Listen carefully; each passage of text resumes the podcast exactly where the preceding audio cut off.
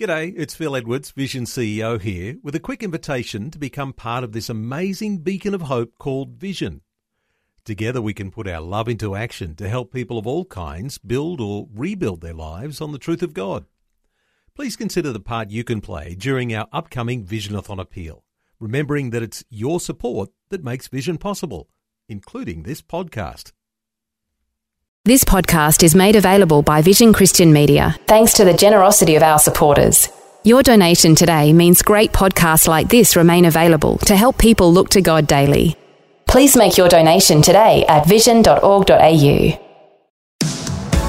Today with Jeff Vines, author, pastor, apologist, and Bible teacher, with a straight talking message from the Word. The next question is then how do I make sure I don't do what David did? If the seed in you is growing, how can you make sure that it doesn't explode and ruin your life?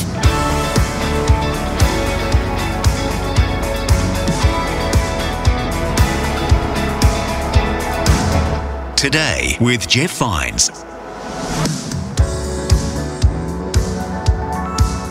Welcome again to Today with Jeff Vines. My name is Bill, and in this episode, we're continuing with the life of David, looking at his encounter with Bathsheba. We're in 2 Samuel chapter 11. David was a great king, he had a real heart for God. So, how or why could David allow this thing with Bathsheba to happen? Let's continue the message now on Today with Jeff Vines.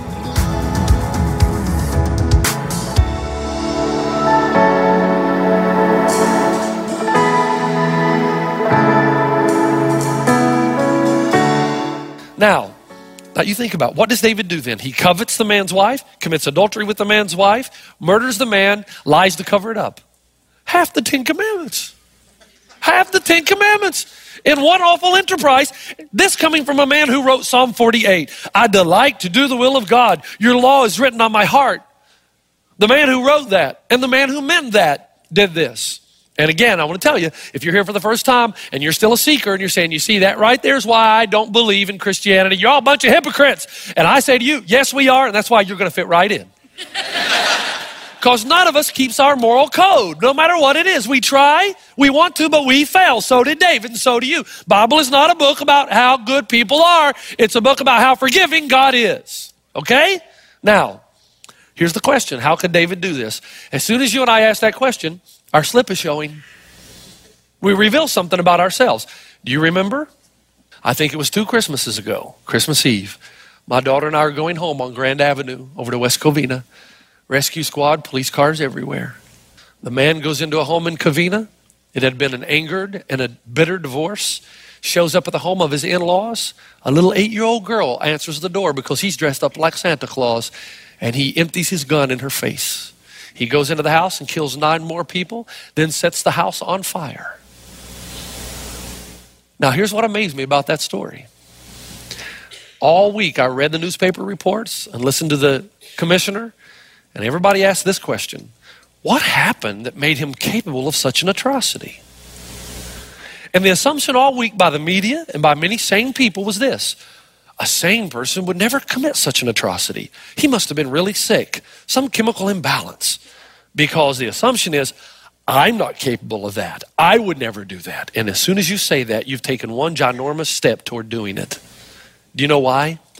Because the seed of atrocities reside in every single one of us.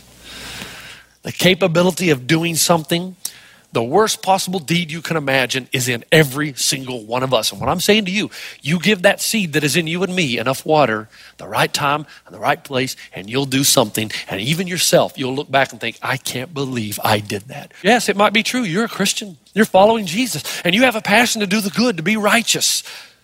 That the Holy Spirit not only changes what you do, but what you want to do. You're set on a course. You want to live a godly life. That may be true, but it doesn't make any less true the fact that there are seeds of bitterness and anger and hatred and envy and strife and things that are growing down inside. You remember what happened during World War I? Most of the British and American leaders, including FDR, when they heard first about the Holocaust, that in Germany there were gas ovens, human experience, firing squads, executions of innocent men, women, and children, all the rest. They didn't believe the reports. That's why they got involved in the war too late. They didn't believe it.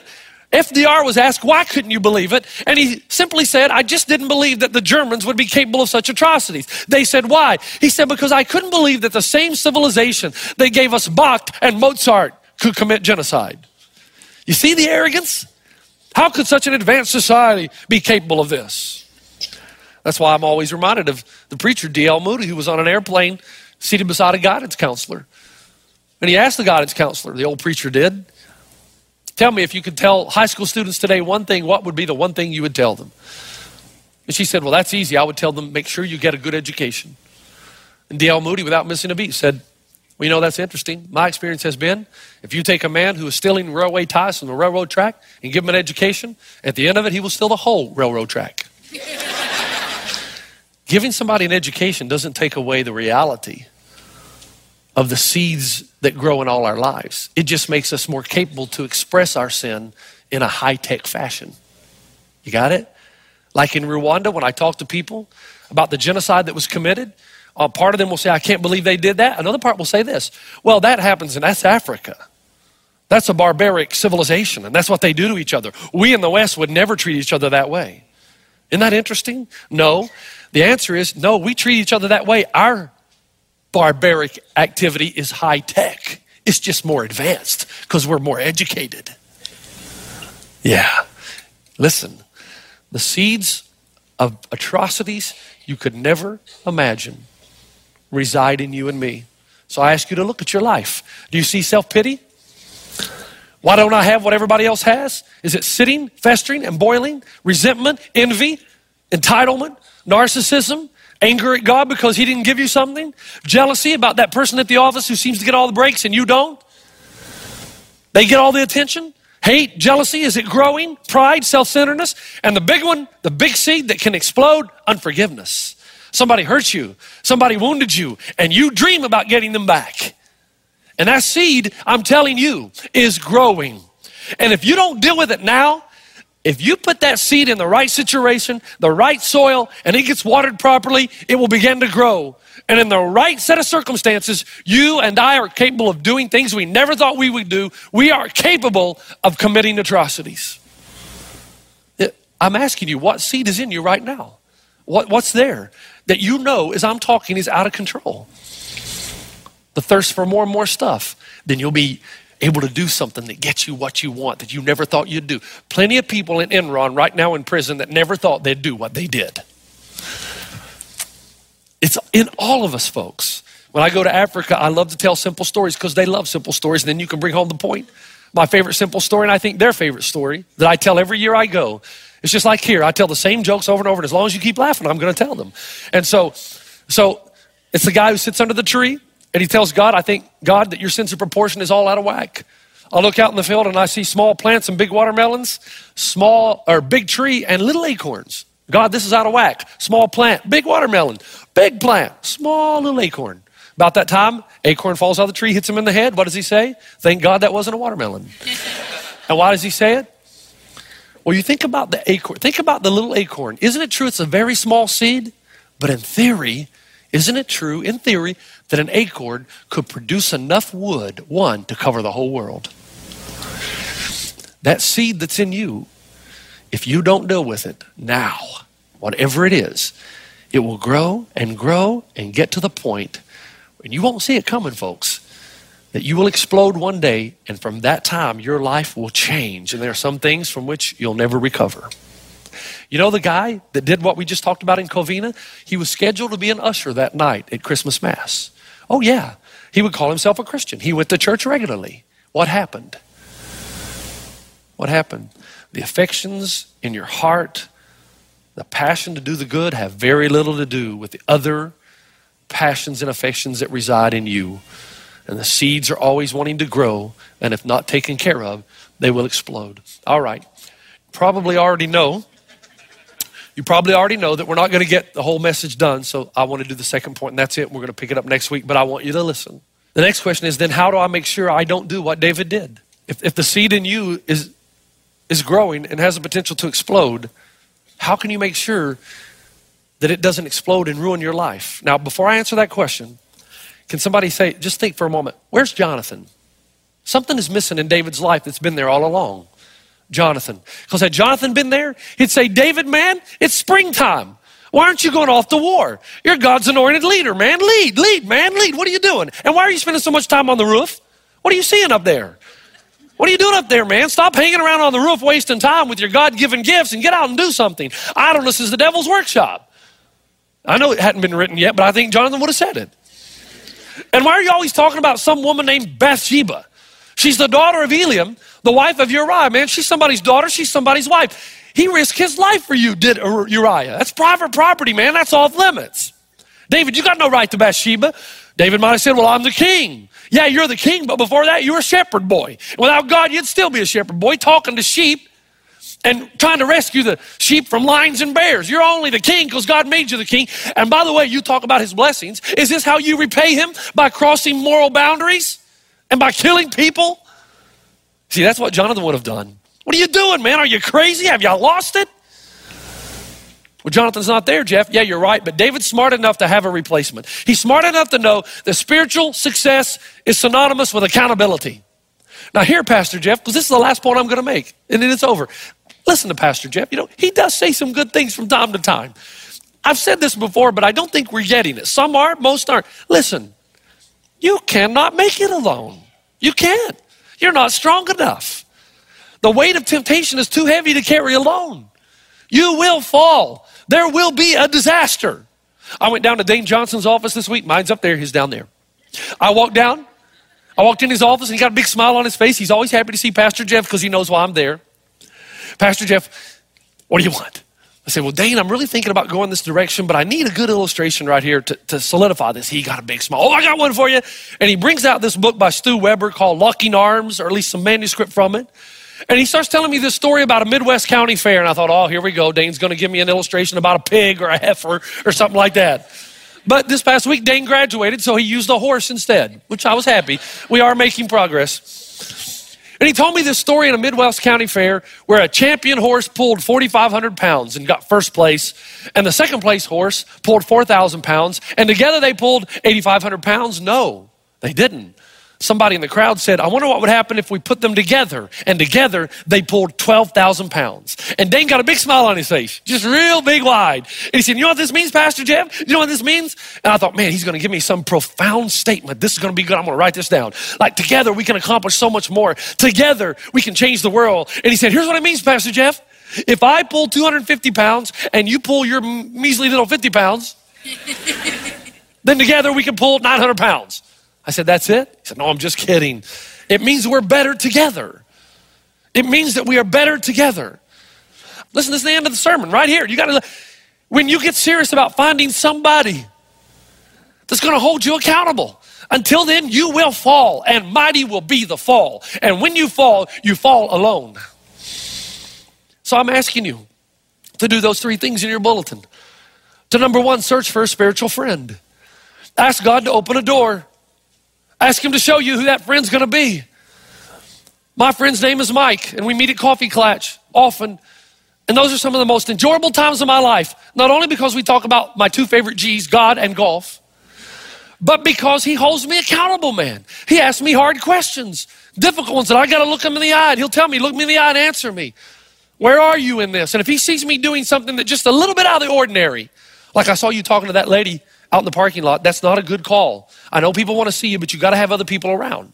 It's that kind of conversations I have with him. You got to watch yourself, man. You need that. I need that. We need that. Search for a spiritual friend and ask God to send that person, look for that person into your life. Second, test the waters. Don't rush in. Pay very close attention to how they're going to respond in difficult times. Look, don't just say, oh, I want accountability partner. This is a cool thing. You look good. Let's go. Big mistake. Watch them for a season. Watch how they respond in difficulty. Are they patient? Do they do the right thing when it's hard? Are they people of no compromise, men or women? By the way, surely I'm, we're at the point where I don't have to tell you that if a man has accountability partner, it needs to be another man. I don't think your wife's going to appreciate you spending regular time with another woman and saying, well, it's spiritual accountability. Now, I just gave about a thousand men another excuse. Knock it off. Man to man, woman to woman. Now, an accountability partner is not somebody that sympathizes so much. In other words, they say, Pastor Jeff, you're thinking about watching that? I can understand. You deserve that. You're say, go ahead. Pastor Jeff, that person hurt you and you're going to get him back. Yeah, I'll tell you what, I'll help you write the letter we'll just hammer him. That's not accountability partner. Accountability partner says, man, what are you thinking? You're a man of God. What do you think twice? You, you can't act like that, man. You're bigger than that. Let's go. My dad, oh, classic story.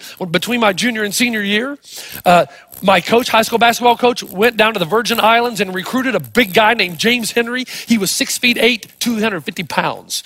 And he came to junior su- uh, summer camp.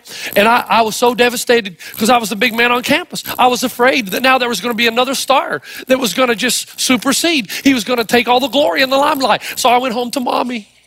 And I, I said, Mom, it's terrible. I've worked so hard for three years. I deserve to be the captain. I deserve to be the star, you know, and this is all taken away from me. And she puts my head in her little lap. She rubs my head with her hand. It's okay, son. My dad's watching this whole thing over in the corner. It, it's okay, son. You know, I know it's tough, but you know, I, you know, it's good. You'll be all right. And my dad's just watching. After my mom loves me and gives me some cookies and milk. What's wrong with that? She leaves the room. Dad looks and says, Son, I want to talk to you. Come on, let's go. I said, Where are we going? Let's just go. Well, we ended up behind the woodshed. My dad said to me, You finished? I said, What do you mean? He says, Son, you need to suck it up.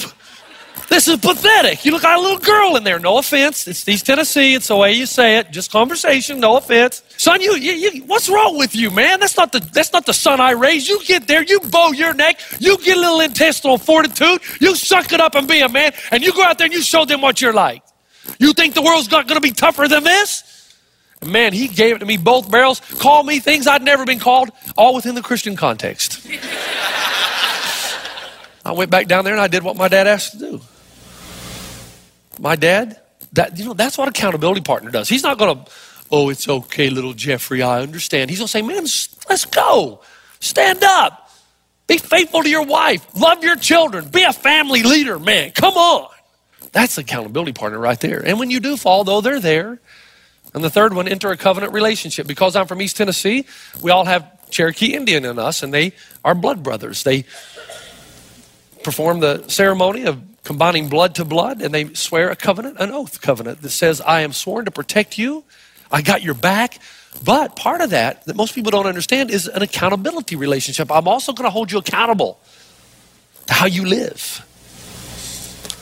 When I lived in New Zealand, very young, Tony Bennett, who is now the coach of the Virginia Cavaliers, we go out to Waiheke Island. Waiheke Island's beautiful, man, just beautiful, but it's also notorious for storms coming up in a moment's notice. And people have drowned, lost their lives. Well, Craig and I are on the boat, and my friend Tony Bennett's swimming, and the storm, the swells come up just like that. And I throw him the life preserver. He's fighting for his life. I'm trying to pull him in. I'm thinking, man, Tony, you, this is horrible. Now, it might have been bad timing, but right at that moment, a spiritual analogy, which happens to pastors all the time, just came in like a flood. And it's like God said to me, hey, as you're pulling him in, I want you to remember this man, Tony Bennett, has been pulling you in for the last three years. He's been pulling you against the current of the world that's been trying to take you away, and he just keeps pulling you in, keeps pulling you in. And what God meant by that is that Tony had been my accountability partner, and every every week over coffee, he asked me three questions. One, Jeff, what have you looked at this week that you shouldn't have looked at? Two, Jeff, where have your thoughts gone that they should not have gone? And three was the big one. Jeff, what are you thinking about doing that you know you shouldn't do?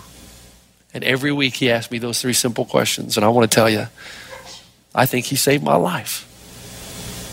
For the first time in David's life, folks, the reason he falls, and mighty is the fall, is because for the first time in his life, as the anointed king of Israel, he separates himself from everybody else. And now he's all high and mighty. And there's nobody around to hold him accountable. And he starts the slippery slope. And the seed grows. And here's what happens. And you know what? Do you know what the best thing? I got to tell you, you what the best thing about accountability partner is? The best thing is that when you do fall, because you will, is that they will look at you and say, Jeff, confess what you did now and minimize the damage. Because if you try to conceal it, some very bad things are going to happen. Just confess, go through the fire now, minimize the damage, and then go forward. Because when I confessed my great sin to my father when I was 16, and I couldn't sleep all that night, and I just did, you know, I had this military dad. I thought he was, I thought if I told my dad what I just did, he's going to take me out the woodshed and I'm going to live in the woodshed. I'll never get back in the house.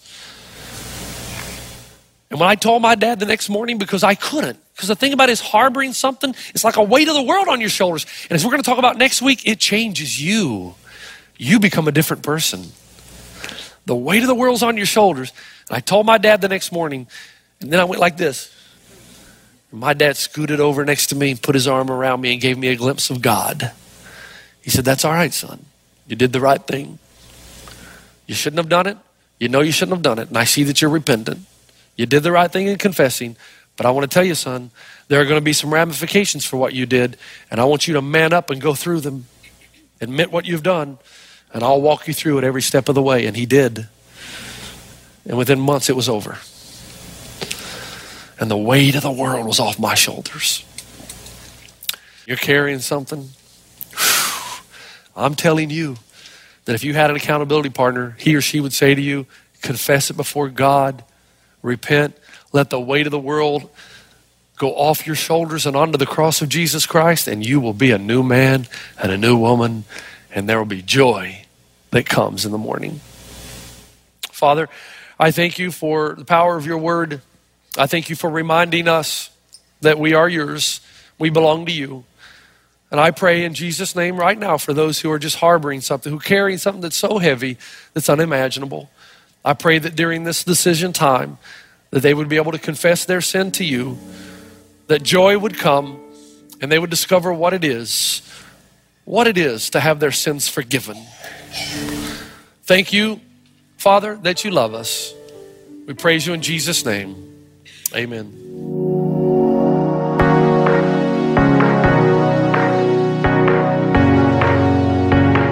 Thanks for joining us on today with Jeff Vines.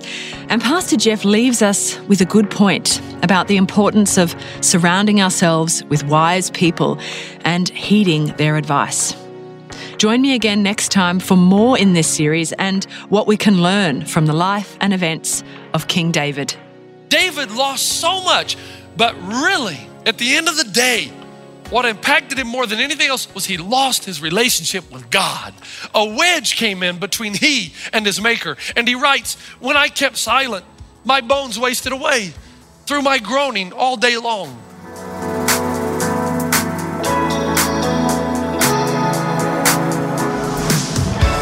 Today with Jeff Vines. For more from Pastor Jeff, head to vision.org.au forward slash Jeff Vines.